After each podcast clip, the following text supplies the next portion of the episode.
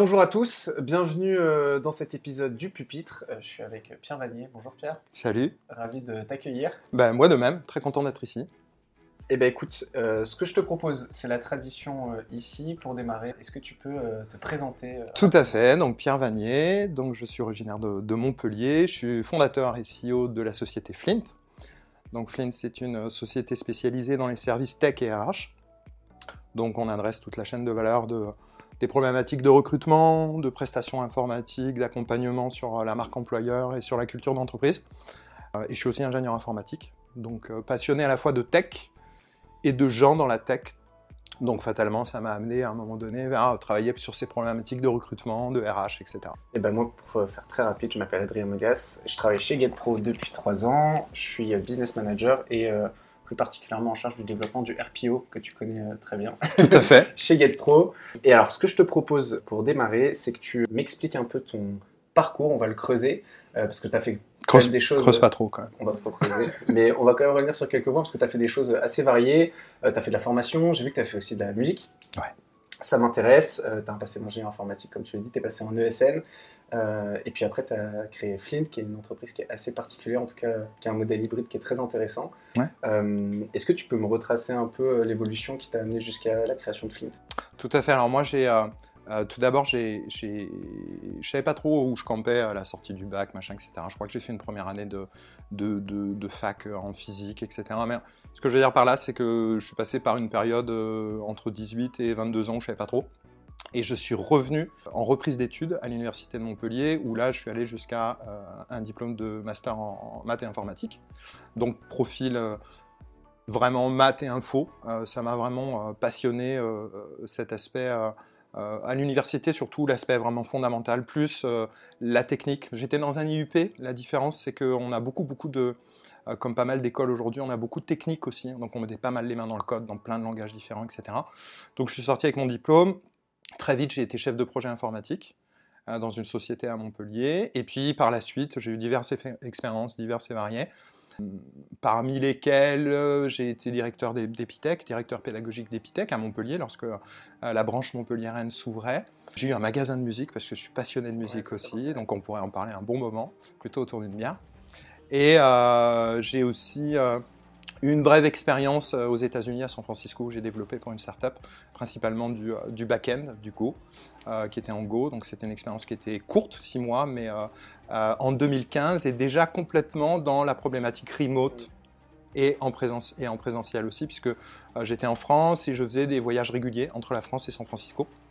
J'ai travaillé dans une, dans ESN euh, à mon retour de San Francisco. Puis il y a deux ans, j'ai décidé de monter Flint, principalement parce que donc Flint c'est une sorte de SN hybride, comme tu l'as dit, où on adresse euh, beaucoup de choses qui sont en rapport avec les problématiques de recrutement des entreprises, spécifiquement dans le domaine de la tech. Et, euh, et puis, euh, je voulais imprimer ma vision, parce que j'en ai parlé dans une autre vidéo. La volonté entrepreneuriale, c'est aussi à un moment donné vouloir imprimer sa patte ou sa vision sur une industrie ou un secteur d'activité.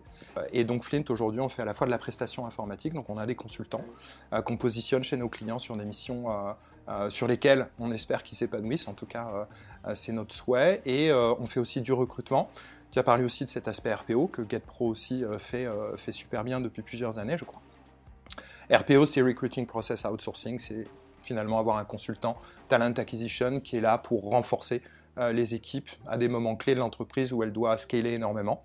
Euh, et puis on fait aussi des podcasts, ça c'est venu pendant euh, la période du Covid où euh, bah, fatalement on était tous un petit peu isolés, etc. Quelqu'un m'a d'abord invité à un podcast, et puis l'idée faisant son chemin, je me suis dit, bah, pourquoi pas faire un podcast ou lancer un podcast. Donc on, a deux podcasts, on a un podcast qui s'appelle Refactor, où on discute avec des devs, euh, enfin des gens dans la tech. On a essayé de euh, donner autant de place aux femmes qu'aux hommes pour essayer d'être dans le prosélytisme et avoir plus de femmes dans la tech. Euh, et puis, on a un autre podcast qui s'appelle HR Pitch, qui est là un service qu'on vend aux entreprises afin de renforcer leur euh, marque employeur et l'attractivité. Voilà, je crois que j'ai à peu près euh, tout dit, donc j'ai eu à peu près cette vie comme les chats. J'en suis à 6. J'espère que t'es pas à la dernière, quoi. Voilà, Il exactement. J'en suis à quelques-unes. 6. J'en suis à 6. Ouais, peut-être quelques-unes encore. Trop bien. Ouais, je suis assez aligné à ce que tu viens de dire. Pour moi, l'en- l'entrepreneuriat et puis la création de contenu aussi, comme les podcasts, c'est un peu l'excroissance artistique du business.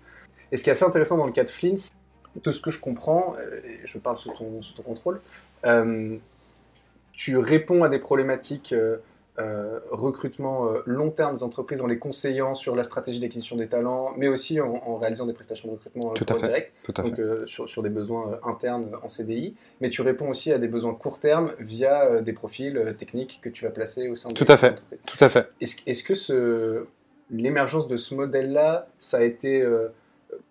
Quel a été pour toi le chemin de pensée? Est-ce que c'était une opportunité de contexte où tu t'es dit, bah, en fait, pourquoi pas prendre des profils tech et euh, euh, ouvrir une activité euh, de type ESN dans une activité euh, de recrutement traditionnel Ou est-ce que c'était euh, une vision que tu avais dès le début euh, à la création de Flint? Non, non, non. Alors déjà, euh, il faut casser un peu ce sacro-saint mythe que euh, l'entrepreneur a une vision qui est euh, un fil droit vers une comète ou vers une étoile. En fait, le processus entrepreneurial et le fait de, de- de gérer une entreprise, c'est, je, je vais faire un- une analogie avec la voile, c'est tirer des bords en fait, en permanence, vers un cap particulier. Euh, et force est de constater que pendant 2019, enfin 2020, euh, lorsque le Covid est arrivé, on s'est retrouvé à peu près tous les entrepreneurs avec le vent debout, le vent en face. Donc la nécessité obligatoire de tirer des bords pour pouvoir arriver à sa vision, en tout cas l'entraîner. Donc pour répondre à ta question, c'est beaucoup plus euh, des itérations et vraiment de l'itératif. Et d'ailleurs c'est ce qu'on fait beaucoup chez Flint. Nos collaborateurs et nos collaboratrices, j'essaye de les euh, impliquer beaucoup dans le fonctionnement général de l'entreprise, de les positionner sur euh, des choses sur lesquelles ils sont experts et des choses aussi auxquelles ils aspirent, pour que ça puisse justement bah, entraîner cette vision avec eux euh, et, les mobiliser dans, cette, entreprise. Donc ça a été vraiment plutôt itératif. C'est-à-dire que quand 2020 est arrivé, puisque ça va être ta question à un moment donné, qu'est-ce que ça a changé pour le business? Ça a changé qu'à un moment donné, pour la prestation informatique, ça a été on a passé un interrupteur de on à off pour toutes les sociétés, hein, pour toutes Ouais, les. ESN. Donc après, il y a deux choix. Soit on se regarde un petit peu euh, couler ou péricliter ou avoir de moins en moins de business euh, dans une poche euh, de business qui n'existe plus, a pu créer de valeur parce qu'on répond, on a un produit ou un service qui répond peut-être plus aux attentes. Soit on essaye d'innover. Donc on a essayé d'innover avec Flint Academy. C'était un, un gros plantage, mais j'adore me planter. En fait, si on se plante pas assez, c'est qu'on n'a pas assez essayé. Ça, c'est euh, un peu euh, à la méthode Netflix. euh, à un moment donné, quand on avait donné au PDG Reed, on lui avait donné le nombre de séries qui ne marchaient pas dans les pays. Il avait regardé les chiffres, il avait dit il n'y en a pas assez qui se plantent. Ça veut dire qu'on n'essaye pas assez de choses. Donc voilà, Flint Academy, ça a raté pour plein de raisons. Et après, on s'est réorienté vers notre core business, qui est vraiment le recrutement et cette expertise là-dedans. Et on a défini une nouvelle offre et des nouvelles offres qui permettent de répondre mieux aux attentes du marché à un moment donné qui pourront changer l'année prochaine, qui sont déjà plus qu'elles étaient en 2017, 2018, 2019. Donc voilà, c'est vraiment plus euh, de l'itération, une stratégie, et beaucoup de stratégie. Euh, euh, là aussi, mes collaborateurs, j'essaye de les, faire rentrer dans, ça. Il y a beaucoup d'idées. je prends HR Pitch, c'est une idée commune d'Amandine, une de mes collaboratrices, et de moi. Et à un moment donné, on a lancé ça, ça a marché, on a prospecté, on a trouvé des partenaires avec qui le faire, et c'est top comme ça. Je voulais te poser une question, une très bonne transition euh, vers le Covid. Euh, toi comme moi, on travaille dans le milieu du recrutement. La première vague, ça a été un peu la panique euh, générale pour toutes les sociétés euh, parce que bah, c'était la première fois qu'on travaillait dans ce contexte de pandémie mondiale. C'est pas forcément un contexte qui est propice euh, à l'ouverture de nouveaux postes. Donc tout le monde a un peu, en tout cas sur les deux trois premiers mois, gelé ses plans de recrutement en attendant de de, bah, de voir un peu venir, en tout cas en attendant d'avoir de la visibilité. Toi, en tant que CEO, comment tu as réagi dans les premières semaines, les premiers mois de cette crise-là, en termes de business, quel a été l'impact du Covid pour Flint Euh, Et euh, surtout, toi, qu'est-ce que tu as mis en place comme action auprès de tes salariés pour répondre à ces problématiques-là? C'est une très bonne, euh, c'est une très bonne question. Alors concrètement, comment ça s'est passé Il y a une première, je, je vois différentes, je vois trois étapes en fait dans le processus. Si vraiment j'essaye de d'aller au plus vite, il y a la stupéfaction. Je pense que euh, on est à peu près tous les tous dirigeants à avoir euh, vécu cette période de stupéfaction. C'est- Tu l'as dit, hein, on ne sait pas euh, trop ce qui se passe, on comprend pas. euh. Donc dans ces cas-là, c'est un peu euh, pas la panique, mais j'ai envie de dire que euh, on va parer au plus pressé. On gère les affaires courantes, on se met en, on, baisse la voilure aussi. Moi, j'ai dû éventuellement bah, me séparer de, collaborateurs à un moment donné parce que la croissance était plus euh, au rendez-vous, elle était plus, euh, c'était plus ce qu'on espérait, ce qu'on escomptait. Et puis après, il y a cette période d'adaptation, la deuxième étape, et il y a la période d'innovation. Donc, je pense que c'est, moi en tout cas personnellement, le, processus, il était comme ça stupéfaction, adaptation, innovation. Et dans cette période d'adaptation, ben, on en parlait tout à l'heure, donc nous, on, on s'est tout de suite mis avec nos collaborateurs et collaboratrices sur ce nouveau projet qui était Flint Academy. Parce que je me suis dit, euh, si d'un côté on a toute une tranche historique de notre business qui s'arrête, euh, je comptais pas mettre les gens en chômage partiel plus que ça, euh, parce que je trouve que ça, pouvait être mortifère en fait. Mm. Et je me suis dit qu'à cela ne tienne, on est jeune, on a quand même un petit peu de cash flow, on va tenter, euh, on va tenter l'aventure, on va se mettre sur un projet. Parce que se mettre sur un projet, ça stimule les, énergies, ça recentre et ça refocus un petit peu tout le monde sur quelque chose où on crée de la valeur, on crée, euh, on, crée un projet ensemble. Et ça évite justement euh, d'avoir trop le côté anxiogène de cette situation auquel on n'était absolument pas préparé. Euh, tout le monde, hein, j'ai envie de dire. Après, on avait pour nous qu'on était une petite structure, une petite start-up, on a tous des laptops, des ordi portables. on pouvait passer en remote total très facilement. mais maintenant, j'ai aussi fait très attention à la santé mentale de mes collaborateurs et collaboratrices parce que, euh, que j'y ai été frotté moi aussi à un moment donné euh, par des gens que je connais qui ont fait des burn-out, qui ont fait des situations de, de, santé mentale difficiles à cause du travail. Et je me suis dit très vite, cette situation très anxiogène du Covid qui arrive directement, il faut faire attention à, mes collaborateurs. Parce que le trésor d'une entreprise, c'est ses collaborateurs. Si tout le monde commence à être euh, dépressif, anxieux, à partir en panique, en crise d'angoisse, etc., ça marche plus. Donc j'ai fait quand même attention d'une part à mes, consultants, à nos consultants qui étaient qui étaient positionnés chez nos clients, mais du coup qui étaient aussi chez eux. Donc ça passait par beaucoup de contacts réguliers avec eux, euh, prendre la température, savoir comment ils allaient, etc. Et puis nos collaborateurs du staff interne aussi, euh, d'être beaucoup plus à l'écoute et en tout cas très prudent par rapport à cette chose-là. Et ensuite, donc je le disais, bah, innovation, c'est chercher des nouvelles, des nouvelles choses parce que je pense que dans des situations comme ça, même si, bon, on a toujours cette idée du caractère chinois qui veut dire risque et opportunité en même temps, même si je crois que ce n'est pas foncièrement vrai. Enfin, j'aime bien cette idée de dire que dans toutes les périodes de crise, euh, c'est euh, la voie de la facilité, c'est de s'enfermer et de faire la politique de l'autruche, euh, nez dans le sable. La voie, à mon avis, salutaire, c'est la voie de la création de valeur par l'innovation. Et ça, c'est ce qu'on a choisi. Et je pense que GetPro aussi là-dessus, euh, on est assez aligné sur pas mal de trucs. Tu vois, nous, on, a eu un gel pendant 2-3 mois. Alors, on a, on a quand même eu l'activité. La, la, tech est quand même un secteur qui a plutôt bien résisté. Euh, surtout à Paris, hein, quand même, capital aussi. Donc, euh... Voire même pour certains bénéficier. Il, y a eu aussi un bah, tout ce qui était e-commerce, tout ce qui était euh, digital et pur digital player, ça a super marché. Et donc, on a quand même réussi à a bien on a, mais on a eu quand même une baisse d'activité pendant 2-3 mois. Mais c'est aussi euh, ce qui nous a permis de travailler euh, des fondamentaux sur lesquels on n'a pas le temps de se pencher. Tu vois, on a refait la plateforme de marque, euh, on a fait des stratégies de contenu. et, c'est quelque chose dont on bénéficie maintenant aussi, que ça C'est clair, c'est le moment, c'est un peu le moment d'affûter ses couteaux, c'est un peu le moment de, de retravailler comme au sport son, ses fondamentaux, etc. Bon, même si moi, je, je sais pas si tu as fait beaucoup de sport pendant le, confinement, mais, bon, moi, j'en ai pas fait des masses. Quoi. Après, voilà, le risque, c'était, on était en, moi, j'étais en confinement, j'étais avec le premier confinement. Euh, j'étais évidemment chez moi avec tout mon matos, etc. Mais euh, je, devais, je devais travailler 12 à 15 heures par jour, en fait. Euh, et c'était vraiment compliqué.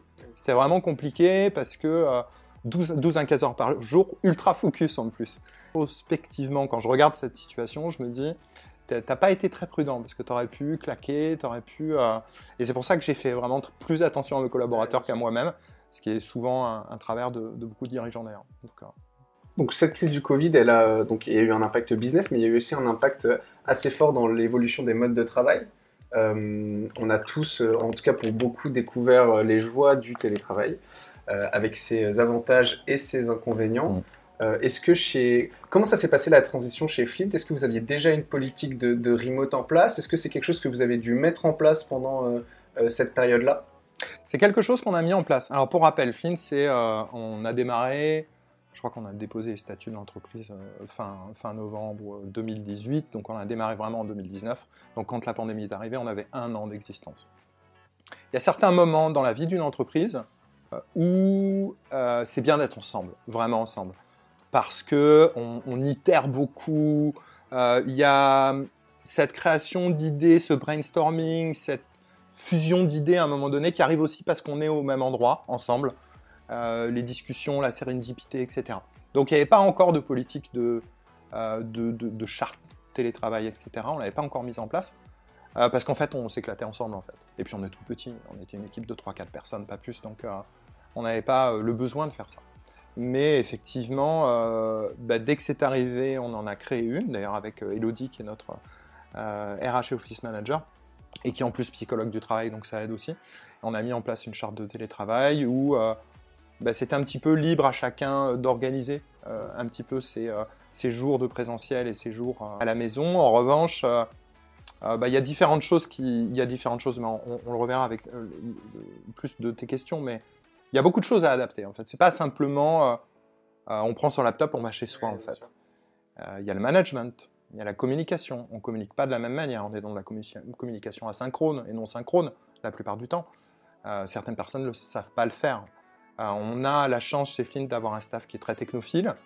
ça m'empêche pas de régulièrement qu'on les mette à jour en faisant des, des formations euh, sur nos outils, etc. On a des outils très modernes qui nous permettent de vraiment travailler au niveau collaboratif euh, en remote comme, euh, comme en présentiel de la même manière. Mais ça n'empêche que tout le monde n'est pas Flint et il y a pas mal d'entreprises, je pense à des PME, qui ont déjà pas mal d'historique, pas mal de legacy. La contrainte du passage comme ça en remote, du télétravail, elle est beaucoup plus une composante humaine qu'une composante d'outils. Euh, avant tout, c'est une composante humaine, une psychologique et d'état d'esprit. Euh, il y a euh, de très bons ouvrages de David and Meyer Hanson, qui est le fondateur du framework Ruby on Rails, qui a travaillé avec Jason Fried, c'est les fondateurs de Basecamp, la société américaine, et ils ont sorti plusieurs livres, donc Remote, Doesn't Have to Be Crazy at Work et Rework, trois ouvrages qui sont justement des ouvrages prospectifs sur la façon dont on travaillera dans le futur. Donc ils ont été presque annonciateurs parce qu'ils étaient pré-Covid.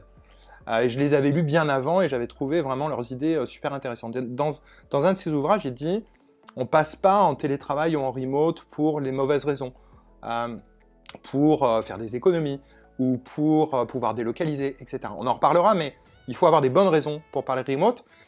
Et la pandémie, ça n'a pas été du remote ou du télétravail. Ça a été des situations de confinement dans une période de crise c'est quand même pas la même chose. C'est pas du tout la même chose.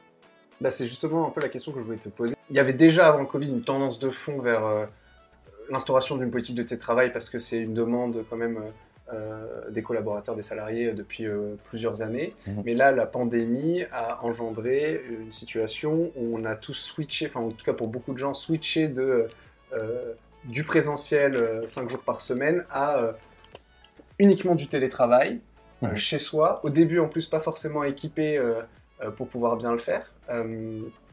Est-ce que c'est pas la pire manière de avoir un, premier contact avec le, télétravail. Et je sais que pour beaucoup, il y a eu des sujets de fraîcheur, de fraîcheur mentale à cause de ça, parce que ça n'a pas du tout été graduel. Ça a été vraiment du jour au lendemain. totalement. tu te retrouves chez toi cinq jours par semaine, avec ton ordi portable dans ton canapé. tu as tout à fait raison. En fait, les, enfin, j'ai remarqué que les, évolutions majeures de société s'effectuent souvent dans des crises ou durant des crises. Euh, et effectivement, euh, souvent pas de la façon dont euh, nominalement on aimerait la voir, graduellement, etc.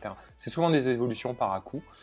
Donc la pandémie nous a précipité dans des changements structurels, organisationnels, avec effectivement la possibilité sanitaire, physique de se retrouver au même endroit pour créer de la valeur et pour travailler. La notion de travail, etc. On est ensemble dans le même, dans le même open space qui était encore là aussi issu euh, d'autres. Euh, avant, avant c'était usine, on avait des cubiques, après on a eu euh, des open space et puis après on a eu la pandémie. Et on a éclaté tout ça. Donc, mais il y a cependant, il y a quand même certaines entreprises qui étaient déjà différentes dans leur modèle de fonctionnement que nos entreprises traditionnelles où on est tous ensemble. justement, c'est pas mal d'entreprises américaines, mais je pensais de, de start-up ou de scale-up qui se sont créées, qui vont être des digital natives avec des générations YZ qui se sont créées dans les années 2005, 2010, 2015. Un certain nombre d'entre elles ont démarré dans ce qu'on appelle le mode distribué, où en fait elles ont leurs collaborateurs euh, qui sont euh, distribués justement sur un territoire X, et ils ne sont pas ensemble, c'est le principe ils sont géographiquement distants. Euh, ça n'empêche pas qu'ils peuvent se retrouver de manière. Euh, alors, y a, parce que c'est quand même important, notamment pour créer du lien, mais on pourra en reparler. Euh, ils se retrouvent, ils font des retraites, ils font des séminaires ensemble, ils font des, des vacances ensemble, où ils font des choses où ils recréent du lien, où ils ont ces moments de partage où ils sont ensemble. Mais on a été effectivement complètement précipité là-dedans, sans y être préparé. Et aujourd'hui, on est mi-2021. Il y a plus de vaccination. On espère en tout cas revenir vers des conditions plus standard, entre guillemets. je pense que ça va être vraiment le moment où on va se retourner sur ce qui s'est passé et où on va envisager de manière plus pérenne, en fait, l'avenir. Qu'est-ce que ça va devenir Parce que j'ai remarqué qu'il y avait trois catégories. il y avait trois catégories d'entreprises. Il y avait les entreprises qui vont offrir de l'hybride, tu peux venir au bureau, tu viens pas au bureau, etc. Il y a du télétravail, etc. Il y a les entreprises qui sont complètement distribuées, complètement remote et qui vont rester. Et il y a les entreprises aussi, euh, ça va être le plus compliqué, qui vont décider de faire revenir tout le monde euh, et qui seront euh, complètement pas remote et complètement plus de télétravail. Et éventuellement l'oublier et le reléguer à, aux, symptômes du, Covid. Euh, donc, euh, l'hybride, c'est compliqué. C'est pas c'est probablement le plus compliqué. C'est-à-dire que les deux extrêmes, soit totalement remote, full distribué, soit totalement non remote, ces deux extrêmes sont beaucoup plus faciles à gérer que l'hybride. Euh, l'hybride, ça crée des problématiques sociales, organisationnelles, de management, etc., qui sont loin d'être triviales. Ok, très clair. Euh, on va revenir sur euh, justement la gestion euh, des collaborateurs en remote sur ces trois modèles et puis il y a aussi des sujets un peu de culture que j'aimerais bien aborder avec toi parce que ça, pose aussi des nouvelles questions. Mm-hmm. Avant ça, j'aimerais bien qu'on ait un temps sur le recrutement des collaborateurs en remote. C'est un peu moins le cas aujourd'hui, ça a été beaucoup le cas pendant les premiers mois. Il y a aussi des entreprises qui ont dû recruter des collaborateurs uniquement euh, à distance et les onboarder aussi à distance. Tout à fait. Euh, est-ce que c'est le cas de certains de, des clients que tu accompagnes ouais, ouais, tout à fait. Est-ce que pour toi, ça a fondamentalement changé la manière dont on aborde un process de recrutement? Est-ce qu'il y a juste besoin d'adapter quelques, euh, quelques modalités? Ça a été quoi l'impact pour toi, tu vois, du, du, de, de, de, ce fait-là, du fait de, en fait, de faire une proposition de CDI à quelqu'un sans l'avoir rencontré en physique et, mm. serrer la main? Est-ce que ça a été une adaptation facile pour, pour euh, tes clients ou, pas du tout? Et, qu'est-ce que tu as dû mettre en place pour les accompagner sur ce sujet-là? C'est une super question. C'est vraiment du cas par cas. Euh, Flint, de par sa position euh, voilà, de société de services RH et tech, on a accès à, à, une typologie de sociétés partenaires qui est complètement hétérogène, du très grand compte très rigide, avec des politiques euh, au niveau du groupe, au niveau mondial, etc., jusqu'à la toute petite start-up. Et, euh, en fait, la, seule règle, c'est qu'il n'y a pas de règle. C'est-à-dire qu'en fait, euh, on peut très bien avoir un grand groupe qui est déjà très avancé sur les pratiques, euh, et qui met en place, de par sa puissance, notamment financière, des process et qui embrasse entre guillemets cette euh, culture du remote, en a parlé aussi, où on peut se retrouver avec des startups euh, qui vont être gérées peut-être par un dirigeant un petit peu old school et qui va dire non non moi je veux tous mes salariés, tous mes salariés. Pour une raison d'ailleurs, en fait, je, je n'ai pas à juger. Il y a des entreprises qui ont besoin, une entreprise qui va être en mode très R&D, très pure R&D pendant un momentum de sa vie d'entreprise, elle aurait très bien, euh, elle, peut avoir besoin légitimement d'avoir ses collaborateurs proches.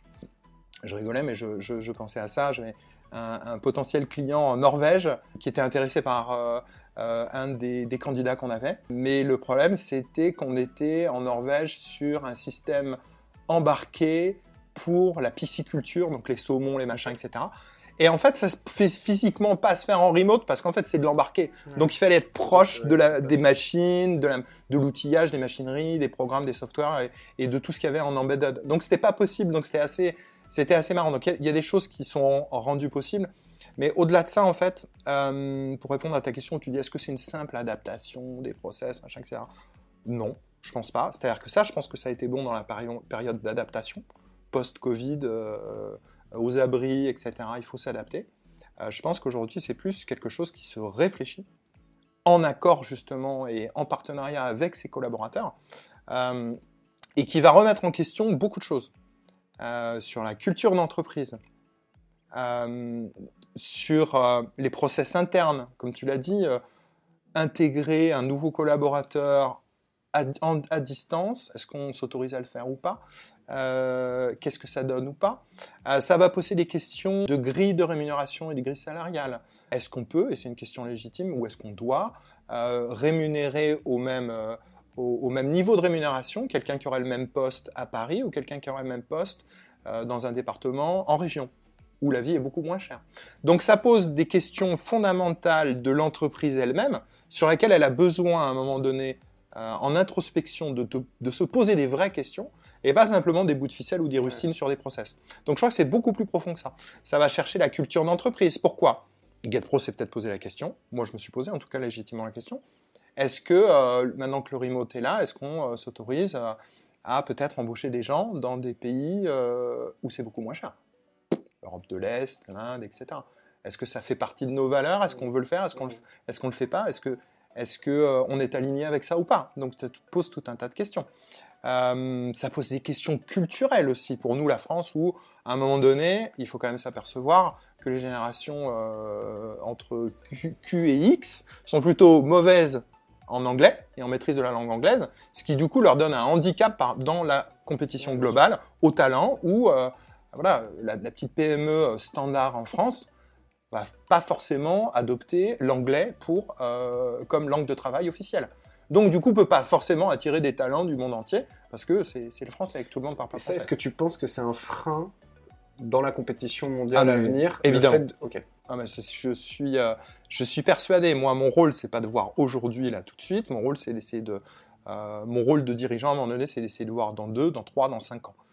On, on, on a et bon là, je vais pas rentrer là-dedans, mais on a un, système de leadership et de gouvernement à un moment donné qui n'a qui pas pris la mesure euh, du retard à l'allumage qu'on a euh, sur les transformations, non pas digitales, mais les transformations de nos organisations en termes de management, qui est très souvent hiérarchique, purement horizontal, avec des arbres à 50 branches, 50 niveaux, de l'over-processisation de toutes nos organisations, euh, des problématiques de middle managers qui sont pas accompagnés, qui souvent soyons clairs, on, a, 90% des middle managers qui sont euh, du micro, euh, du command and control, du micromanagement, euh, aucun travail sur les soft skills, sur l'empathie, sur le travail en, en, coaching de leurs équipes, etc., et en facilitateur, plus qu'en contrôleur et en réprimandeur à un moment donné. Donc on a, on a beaucoup de retard là-dessus. Euh, par rapport à des entreprises anglo-saxonnes ou même européennes euh, qui avancent beaucoup sur euh, leur transformation organisationnelle. Aujourd'hui, on est très en retard en France.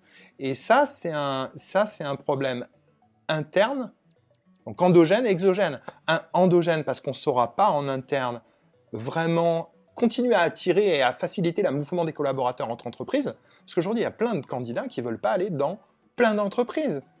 Parce qu'aujourd'hui, on les connaît grâce aux réseaux sociaux, parce qu'aujourd'hui, on connaît euh, les managers, on connaît la façon de manager, on connaît les organisations, on connaît les valeurs, on connaît les stacks, on connaît tout d'une entreprise avant d'y rentrer, en fait. Ça, on ne le savait pas avant.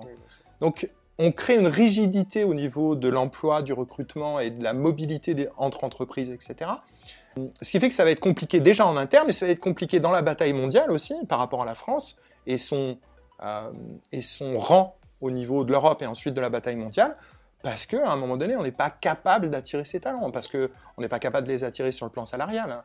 Euh, aujourd'hui, on a des très bons talents français qui travaillent depuis la France pour des boîtes à l'étranger, notamment américaines, anglaises, allemandes, euh, etc. Et justement, pour une entreprise française qui a envie de se créer une infrastructure compétitive pour aller chercher le meilleur talent euh, et donc la meilleure compétence, où qu'il soit dans le monde, c'est quoi selon toi les caractéristiques de l'infrastructure qu'il faut pour répondre à ces défis dans 20, 30, 40 ans?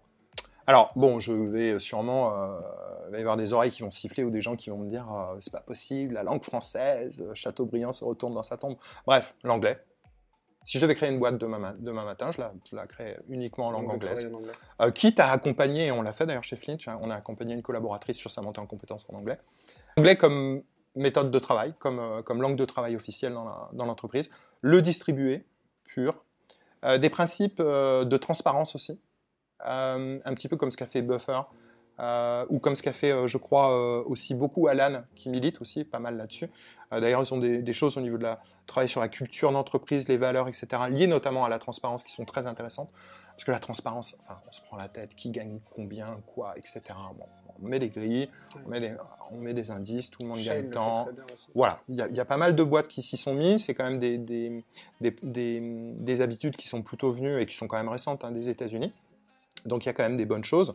Puis une organisation beaucoup plus horizontale, avec beaucoup plus euh, d'empowerment des collaborateurs. Donc leur donner euh, euh, plus de marge de manœuvre, plus de latitude, plus de leadership et de gouvernance ils sont stakeholders, ils, font, ils, sont, ils sont actionnaires de l'entreprise et, du véhicule qu'est l'entreprise. Donc il faut leur donner plus de pouvoir de décision et les responsabiliser dans leur prise de décision. Donc voilà, je partirai plus là-dessus. Ok. Et est-ce que tu penses que tout le monde est adapté à cette infrastructure-là euh, et ce mode de collaboration, je te donne un exemple. Par exemple, je sais que Alan, pour revenir sur, sur, euh, sur, euh, sur, ce qu'ils font, eux, ce qu'ils cherchent chez leurs collaborateurs, c'est aussi des capacités rédactionnelles très avancées parce que la communication asynchrone nécessite le fait bah, d'être très à l'aise dans la manière de driver un projet mm. sans, sans, faire des meetings. Est-ce qu'il selon toi, il y a d'autres caractéristiques intrinsèques au talent que tu vas recruter pour qu'il soit performant dans cette organisation nouvelle? Je crois qu'il euh, faut beaucoup plus considérer euh, la, formation des collaborateurs et des collaboratrices. La formation, ça peut prendre euh, un, échantillon de facettes multiples. Oui, la formation et les actions de formation des salariés dans le cadre légal, etc. Très bien. mais aussi des temps de lecture, des, temps de réflexion, des temps à rien faire aussi, parce qu'on se forme en ne faisant rien, en fait. Des fois, on a besoin juste que son cerveau avance tout seul, en fait. La nuit étant le meilleur euh, des exemples de ça, en fait. Le sommeil, en tout cas. Donc, euh, je dirais beaucoup d'accompagnement, euh, beaucoup de pédagogie. Nous, on, on, essaye de le faire. Parce que après, à un moment donné, c'est beau de taper sur l'organisation à la française, sur la hiérarchie, sur le management, etc. Je prends un exemple, puisque c'est dans notre secteur, dans la tech, dans le software, etc. Combien de tech leads ou de euh, lead dev ou de senior développeur, etc., ont été parachutés manager. Combien? Sans aucun accompagnement. Je pense qu'on doit être euh, entre 90 et 95 Il y en a certains qui retournent à la technique parce que justement ils n'ont pas été accompagnés, alors que s'ils avaient été accompagnés, ça aurait très probablement peut-être fait des super managers. Euh, et aujourd'hui, il y a, un, ventre mou de la formation qui est notamment, moi je pense aussi, assez, euh, assez. Euh, la formation en France est trop rigide, elle est trop réglementée, elle est trop encadrée, elle est trop compliquée. Euh, si vous voulez faire une formation payée par vos OPCO, machin, etc., il faut prendre un mois, il faut faire 10 milliards de papiers, faut... C'est la croix la bannière. C'est la croix la bannière. J'en ai, fait une formation justement en anglais par le système traditionnel OPCO, financement, etc. Datadog. Mais, mais, mais on a passé des heures et des heures il faut revoir la formation, il faut revoir l'éducation. Mais la base de tout, c'est la formation, c'est l'éducation. Euh, si on a effectivement des organisations trop rigides, trop complexes, des managers qui euh, manquent de travailler sur le soft skills, il faut, les accompagner dans le travail de le soft skills, qui, même qui sachent eux-mêmes s'ils sont ENTP, euh, J, ENT, quel est leur profil psychologique, leur personnalité, qui puissent travailler sur leur axe d'amélioration en termes de soft skills. Ça, c'est tout à fait quelque chose qu'on. Moi, je me. Ça, vous êtes à fond là, vous êtes à fond là-dedans, Get Pro, et ça, c'est super. Tu vois, il y, a beaucoup de. Alors, c'est pas le cas de tout le monde, mais il y a un biais qui est assez commun, c'est je prends mon meilleur spécialiste métier et je le mets manager. Hmm. Euh, alors que c'est des fonctions et des rôles qui sont euh, complètement différents. Et souvent d'ailleurs, le, le, meilleur expert va pas forcément être le meilleur manager. Tout à fait. Ça fait pas du tout appel aux mêmes compétences. Il y a des, des, des gens qui ont, les, qui ont les deux et, qui sont un peu. Ils sont rares. Qui sont rares. Des oiseaux rares. Euh, mais parfois, on peut avoir tendance, en tout cas, c'est un biais, à voilà, et en fait, ça, ça, donne des très mauvais résultats. Et souvent, les, les très bons euh, techniciens, ils préfèrent se spécialiser dans la technique et pas forcément gérer des équipes. Mm. Et à l'inverse, tu as des managers exceptionnels, mais qui sont plutôt des généralistes et qui sont pas super bons. Et chez GetPro, ce qu'on fait beaucoup avec le département Science, on a des chercheurs en psychologie comportementale qui accompagnent nos clients sur euh, bah, la déjà quel est ton ADN euh, de groupe euh, mhm. et ensuite individuellement comment via la psychométrie actionner les bons leviers mhm. parce que tu vas pas driver une personne ou une autre avec les mêmes leviers. Alors Pierre, il y a aussi un sujet qui se pose avec le, le, remote, c'est la culture d'entreprise, comment je fédère une équipe autour d'un projet à distance. Donc il y a le premier point de contact qui est l'onboarding, mais ensuite il y a la vie du collaborateur tout au long de, bah, de, de, de sa carrière au sein de, l'entreprise c'est quoi selon toi l'impact euh, de ces nouveaux modes de, fonctionnement vis-à-vis de, la culture d'entreprise et de l'engagement euh, euh, des salariés? Est-ce qu'on se considère autant partie prenante d'un projet quand on est à distance que quand on va tous les jours dans des locaux et qu'on a des échanges informels avec ses collègues autour de la machine à café? C'est une excellente question et je pense qu'on n'aura pas le temps d'y répondre. Et ça, c'est la première, c'est la première réponse. Et la deuxième réponse, c'est que je pense que j'aurai pas toutes les réponses euh, parce qu'il y a encore des choses qui sont en train de, changer et qui sont en train de changer sous nos, sous nos yeux, j'ai envie de dire, sous nos pieds à mesure qu'on avance en fait. Dans la fin de cette crise déjà, en fait, il faut quand même bien s'apercevoir que les mutations qu'on est en train euh, de vivre euh, vont s'opérer sur plusieurs années, peut-être même une décennie complète ou même peut-être un petit peu plus. Cette transformation en mode remote, elle a été possible grâce à la révolution industrielle liée aux nouvelles technologies et Internet, aux outils de travail collaboratif qui ont été construits autour d'Internet principalement, et ce qui a euh, complètement euh, sonné euh, l'avènement de, toutes les, de toutes les frontières physiques, puisqu'aujourd'hui, on peut travailler, tu peux travailler en Thaïlande, ça peut complètement marcher. Donc tu, tu l'as rappelé, effectivement, la culture d'entreprise était forcément lié à on est tous dans le même endroit, etc. Donc il faut réinventer cette culture, il faut l'adapter en fait au remote, au travail collaboratif à distance, à des communications qui vont être asynchrones. Et je pense que c'est un, encore une fois, c'est des problématiques qui sont un très pour chaque entreprise, il va y avoir une réponse différente. On ne va pas engager les mêmes travaux de culture d'entreprise sur le groupe Sanofi qui passe en remote je prends un exemple au hasard, que euh, sur GetPro qui passe en remote. Ou que euh, sur un client de Flint qui décide euh, de faire appel à Flint aussi pour les aider dans la transition et la redéfinition. Peut-être que les valeurs de l'entreprise doivent changer aussi. je parlais tout à l'heure de transparence, de communication. Il y a peut-être des choses qui doivent changer en fait, au sein même des valeurs de l'entreprise, qui vont même redéfinir la culture de l'entreprise.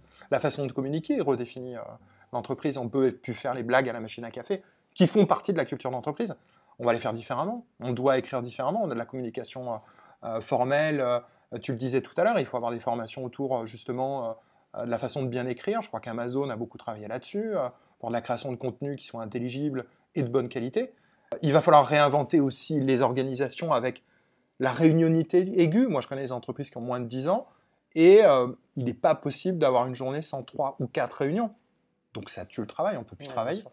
Euh, parce qu'en fait, les gens se sont dit, on est en remote, on se voit plus, on sait plus qui fait quoi, euh, donc il faut faire des meetings. C'est de la folie furieuse. C'est pas la question de se dire est-ce qu'il faut faire un meeting ou pas, c'est la question de se dire c'est pourquoi au diable on fait un meeting. donc pour répondre à ta question, la culture d'entreprise, comme tu l'as dit si justement, elle commence dès le processus de, recrutement. J'ai envie de dire même dès le premier appel à un candidat, la première bribe de communication avec, avec un candidat, une candidate, c'est le début euh, de la culture et de la relation qui s'installe entre collaborateurs, mais, et je pense que ça va, ça va peut-être clore un petit peu tout ça, mais euh, ça pose aussi la question de la valeur travail, comme, euh, comme on en avait parlé aussi euh, déjà ensemble. Aujourd'hui, on voit de plus en plus de modes de travail différents. Je vais en citer quelques-uns. Les indie hackers, indie makers, donc c'est des gens qui travaillent tout seuls, peu importe, dans le monde entier, qui font des mini-projets et qui revendent ces projets ou font des SaaS, donc c'est souvent des développeurs et, qui gagnent leur, leur, vie comme ça. Mais ils peuvent travailler à Bangkok, ils peuvent travailler en Amérique du Sud, c'est pas un problème. On a de plus en plus aussi des aspects de community, de community, de communauté, euh, avec des entreprises qui sont drivées par des communautés ou qui s'adjoignent une communauté ou qui créent une communauté à côté de leur business pour pouvoir euh, servir à tout un tas de choses ou des objectifs communs, notamment après tout ce qui va être autour des communautés, autour de la blockchain, qui sont assez aussi intéressantes. Donc, euh, les freelances, de plus en plus, notamment dans la tech, c'est une vraie tendance de fond. Aujourd'hui, nous, chez Flint, on travaille avec deux tiers de freelance. Est-ce que c'est pas le freelancing ne va pas remplacer les ESN, selon toi? Parce que le, but d'une ESN, c'était quand même de matcher un, talent au bon moment avec un besoin. Est-ce que des plateformes type Malte et une communauté de freelance qui grossit et pas un modèle qui va, euh, selon toi, tuer euh, le SN traditionnel? Alors, c'est une super question. Un, je pense que les plateformes ne tueront pas euh, tout sur leur passage. Parce que principalement, je trouve que les plateformes qui existent aujourd'hui, enfin, à part simplement du matching de mots-clés, du matching de personnes, de compétences, de mots-clés et de boîtes qui ont mis les mêmes mots-clés en main, et puis saupoudrées d'un petit peu d'intelligence artificielle, euh, pour l'instant, les plateformes ne sont pas satisfaisantes dans leur fonctionnement. Elles ne sont pas satisfaisantes parce qu'elles désintermédiarisent, mais elles déshumanisent aussi. Et ça, c'est très important. On fait un métier qui est passionnant, qui est le recrutement, où 99% de nos métiers, c'est des humains, des relations humaines, des interactions humaines. Et le recrutement, aujourd'hui, on l'a bien vu avec Amazon euh, et son recrutement par intelligence artificielle, qui est rempli de biais, etc. Donc le recrutement ne va pas être effacé ni par l'IA, ni par les plateformes. En tout cas, pas demain la veille, vraiment. Donc ça, euh, ça c'est pour euh, répondre à ta question. Et ta deuxième question, c'est est-ce que les freelances, euh, finalement, le marché va pas se faire juste comme ça, de gré à gré avec des freelances et tout ça. Non, je pense que le marché, enfin nos types de sociétés, nos entreprises, GetPro, Flint et d'autres d'autres sociétés autour du service et tech et RH, vont plutôt devoir s'adapter, comme vous le faites, comme on le fait, s'adapter à des nouveaux usages. Aujourd'hui, on devient beaucoup plus des agents de professionnels autour de la technologie, où on va devoir, et on, est à la limite entre les agents, les psys, pour nos clients, nos partenaires, et pour euh, nos candidats, finalement. On doit détecter des opportunités, créer des opportunités. On doit être aussi pédagogue et on doit être force de, proposition, mais aussi de pédagogie, c'est-à-dire accompagner nos clients dans euh, voir les possibles au lieu de voir les impossibles avec les fameuses fiches de poste. Aujourd'hui, si on lit une fiche de poste, je lisais quelque chose où il y a un gars qui disait candidatez si vous avez 50% de ce qu'il y a sur l'offre. Parce que sachez bien que la personne qui a 100% n'existe pas. Donc, euh, donc, je crois qu'on doit tous s'adapter. Notamment aussi, bah, peut-être les freelances. S'adapter aussi, je crois que il ne faut pas être manichéen. On ne va pas tout jeter d'un coup, euh, tout va pas se transformer d'un coup. Les freelances vont pas avoir tout ce qu'ils demandent d'un coup aussi. Et je pense qu'il faut garder une certaine euh, euh, la voie du milieu est, me semble quand même assez intéressante en fait, d'essayer de euh, comprendre les attentes de chacun et aller vers des choses qui sont consensuelles et des terrains d'entente pour pouvoir avancer ensemble sereinement. Mais euh, et les plateformes aujourd'hui, moi j'y crois, mais pas telles qu'elles sont construites aujourd'hui. le gros problème des plateformes, c'est qu'elles sont construites par la techno uniquement. Les plateformes, en fait, elles, réussiront parce qu'elles sont créées par des humains. Donc elles naîtront de communautés. Et c'est ce qu'on essaye de faire. D'ailleurs, on est en train de lancer un, tout petit produit, un tout petit MVP, euh, qui est euh, une, communauté sur invitation de recruteurs externes où on va pouvoir partager plein de choses, des bonnes pratiques, euh, des infos, etc., mais aussi partager des super candidats. parce qu'il n'y a rien de pire pour un recruteur d'avoir un super candidat et de ne pas avoir le besoin en face. Donc voilà, ça vient de se lancer. On a déjà plusieurs utilisateurs qui sont. Comment ça s'appelle? Recruiters Place. Ok. Voilà. Ah, en avant-première. Hein. C'est une exclue. Il y a un sujet que j'aimerais bien aborder avec toi pour conclure, c'est euh, tu parlais tout à l'heure d'entreprises qui font des grilles parce que c'est plus transparent, ça favorise aussi l'inclusion. Le fait de tu m'amènes dans un terrain dangereux là. Non, t'inquiète pas. Le fait d'onboarder, de recruter des personnes aussi en full remote et donc euh, où ton terrain de, jeu c'est le, monde, mm. ça implique aussi le fait qu'ils aient des coûts variés. Mm, mm. En tout cas, eux, qu'ils aient en tout cas des, Le coût de la vie est différent. Le coût de la, vie est différent.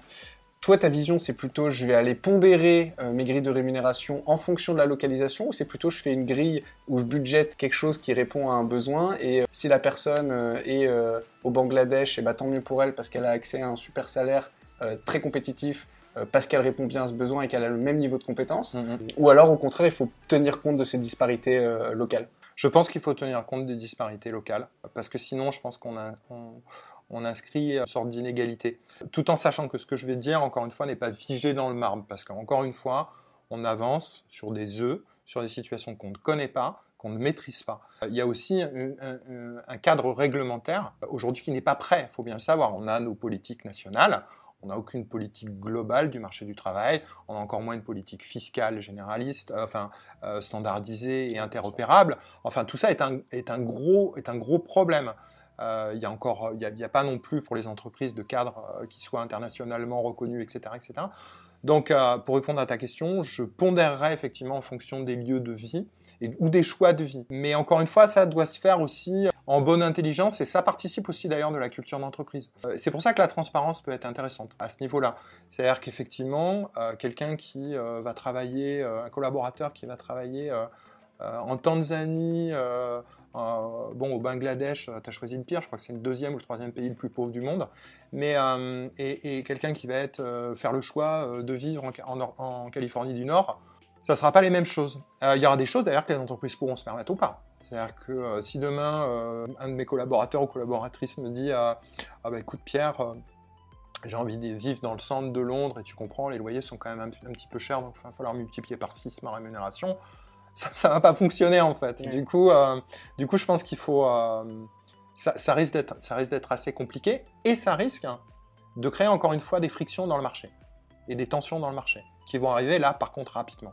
C'est-à-dire que déjà, on, on le voit, je ne sais pas si tu l'as ressenti, mais dans les recrutements, c'est plus compliqué. Oui.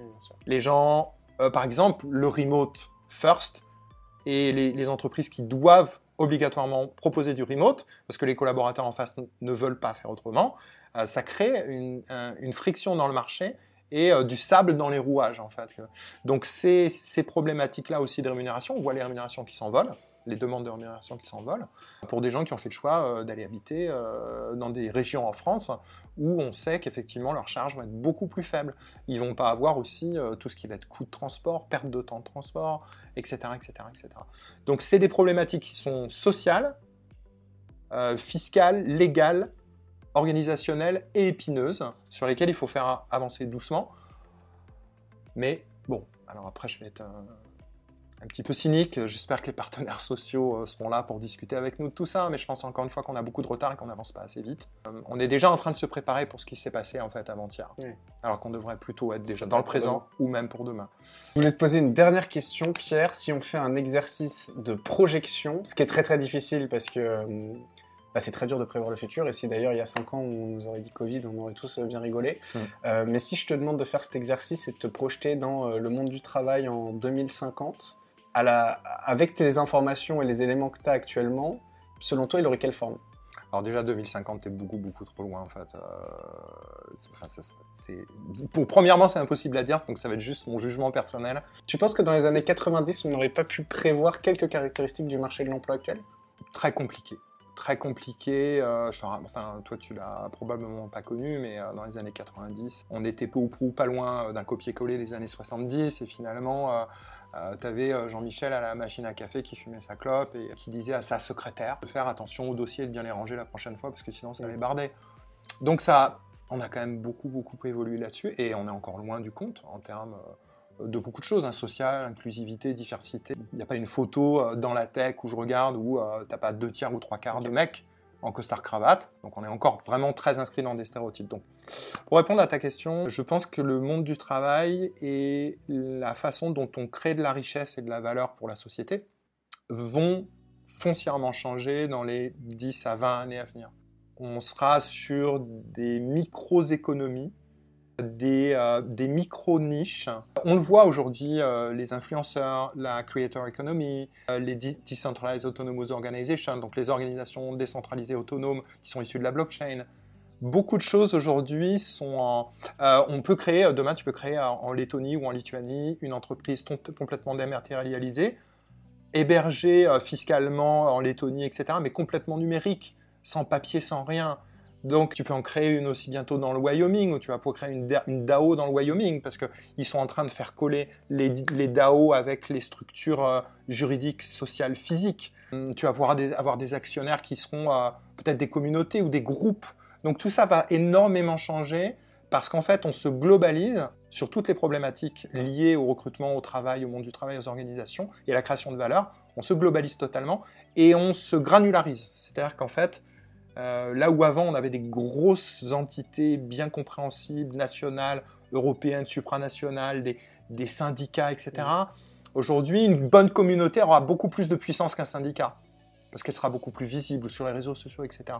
Donc on est à, à l'aune de, de vrais changements organisationnels, sociaux, de profondeur, qui sont passionnants finalement. euh, euh, donc c'est vraiment passionnant d'être témoin de ça. Donc en fait, bah, on sera là en 2050, en tout cas toi sûrement, euh, peut-être pas moi.